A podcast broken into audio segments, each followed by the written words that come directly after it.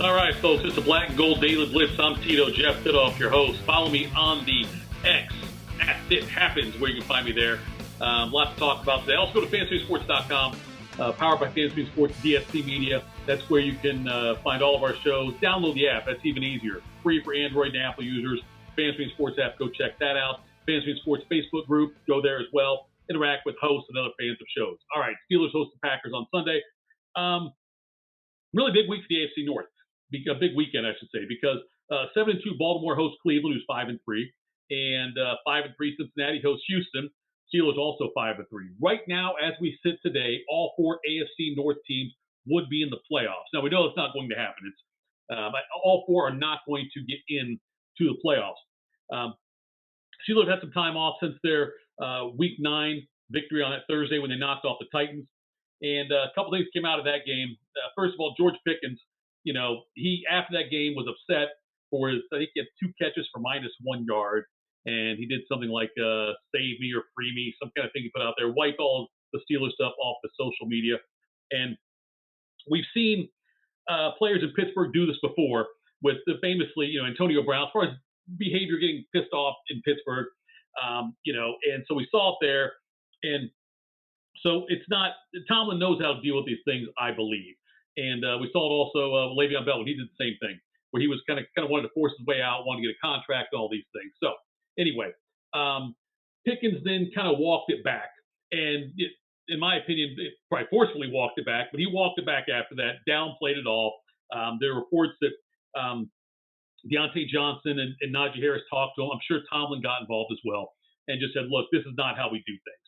And this is not the, the Steeler way, really, is what it is. And especially, look, the, Steelers know the Steelers know when to cut bait with someone when they're not worth the drama. Uh, they knew. Look, when they when the Le'Veon Bell stuff happened, the Steelers stood firm where they were at, and it worked out. Le'Veon Bell was never the same after that. They, they got rid of him. They they cut ties with him at the right time. Antonio Brown, same way. He got even crazier. He had a couple of good moments here and there, no doubt about it, but he was not the same Antonio Brown. He was not worth the headache.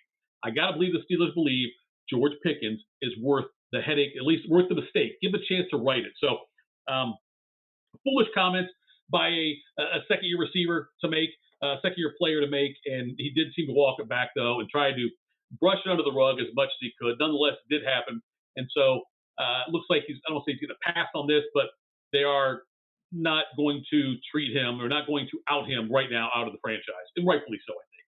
On the plus side, though, from that game, uh, uh going forward, Broderick Jones and, and Joey Porter Jr. are getting better and better as the season goes on. Um, the improvement of the running game against uh, Tennessee, a lot of had to do with Broderick being in there.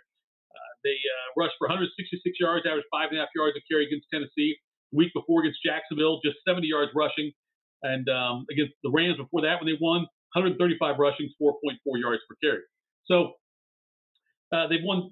Those are wins right there when they rush the ball well. That's the key to all this. It seems like that's what the Steelers are going to have to do. They're going to need to rely on Broderick and the rest of the offensive line to open up holes for Najee Harris and Jaylen Warren and get some time to Kenny Pickett. Has been great still. Um, it seems like and the Steelers are getting outgained in every outgained every single game this year. Yet somehow they're still five and three.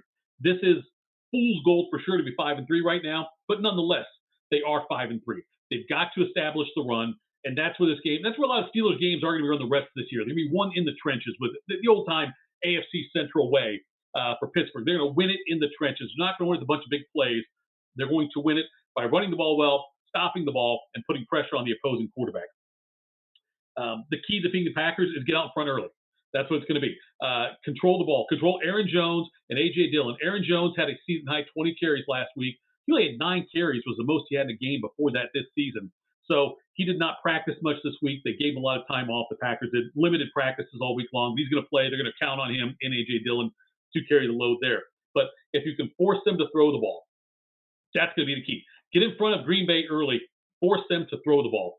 The Packers don't know yet if Jordan Love is a long-term answer at quarterback. Uh, he's been very inconsistent. Too many interceptions. Uh, get, they get behind early and they have a hard time coming back, and that's going to be the key to this game for the Steelers to knock off Green Bay. Uh, the Packs had a couple injuries, uh, an injury to the defensive backfield. Also, uh, Pro Bowl defensive tackle Kenny Clark still battling back. So Um, if, if they continue to have the injury there, and if they have, um, if they're depleted on the defensive side of the ball, it certainly helps out Pittsburgh. It's still going to be um, a situation where they're gonna, it's going to be one again on the offensive and defensive line. The Steelers have to, and boldface, underline, have to win this game against Green Bay in Pittsburgh on Sunday. The next two games are road games against Cleveland and Cincinnati. So they're at Cleveland, at Cincinnati after this. Then they have an easier stretch where they host Arizona, New England, and they play at Indy. Those are all very winnable games. And before they close with Cincinnati and Pittsburgh, at Seattle, at Baltimore. Uh, Cincinnati, Seattle, Baltimore, all going to be playoff teams, it looks like. I'd be shocked if they weren't. Um, so the at Cleveland game next week is going to be significant, but a loss in this one would be devastating to them, I believe, because I think that I look at their record right now. I think they're going to be a nine and eight or a ten and seventeen.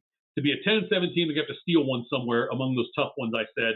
Um, and it might be at Cleveland next week. That might be the one to steal, or hosting Cincinnati. At Seattle, at Baltimore are going to be really tough. So it's going to be interesting finish there in the AFC North.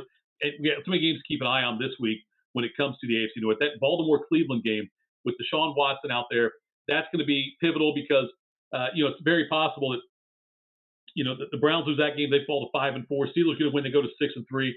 Cincinnati uh, hosting Houston. Cincinnati could be without J- uh, Ja'Marr Chase. They're definitely without Tee Higgins. Could be without Ja'Marr Chase as well.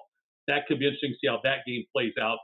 Uh, as far as injuries for the Steelers, um, Minkah Fitzpatrick does look like he's going to play. We'll keep an eye on that one. Uh, Pat Freiermuth is close to returning, not ready yet. Could be back though uh, next week. Cam Heyward, he uh, he didn't he, he had a groin issue, but it looks like he's going to play. That's significant because, like I said, they've got to put pressure on Green Bay and make it uncomfortable um, for Jordan Love in that Packers offense. Packers are going to come out. They're going to try to. Everyone knows they're going to try to run the ball with Aaron Jones, AJ Dillon, establish something that way. Steelers are going to do the same thing. They're going to try to come out and establish the run with Najee Harris and Jaylen Warren. It's going to be old style, like 70s football if you watch it out there with the Steelers Packers game with a couple historic franchises. So we'll keep an eye on all that, see what happens there with that Steelers game, and uh, get ready for next week's game against Cleveland. But follow me on the X. I'm at ThitHappens. Uh, make sure you go to FanstreamSports.com, the FanStream Sports app. Check it out. My prediction: I've got Steelers winning at 17 to 13. Take care.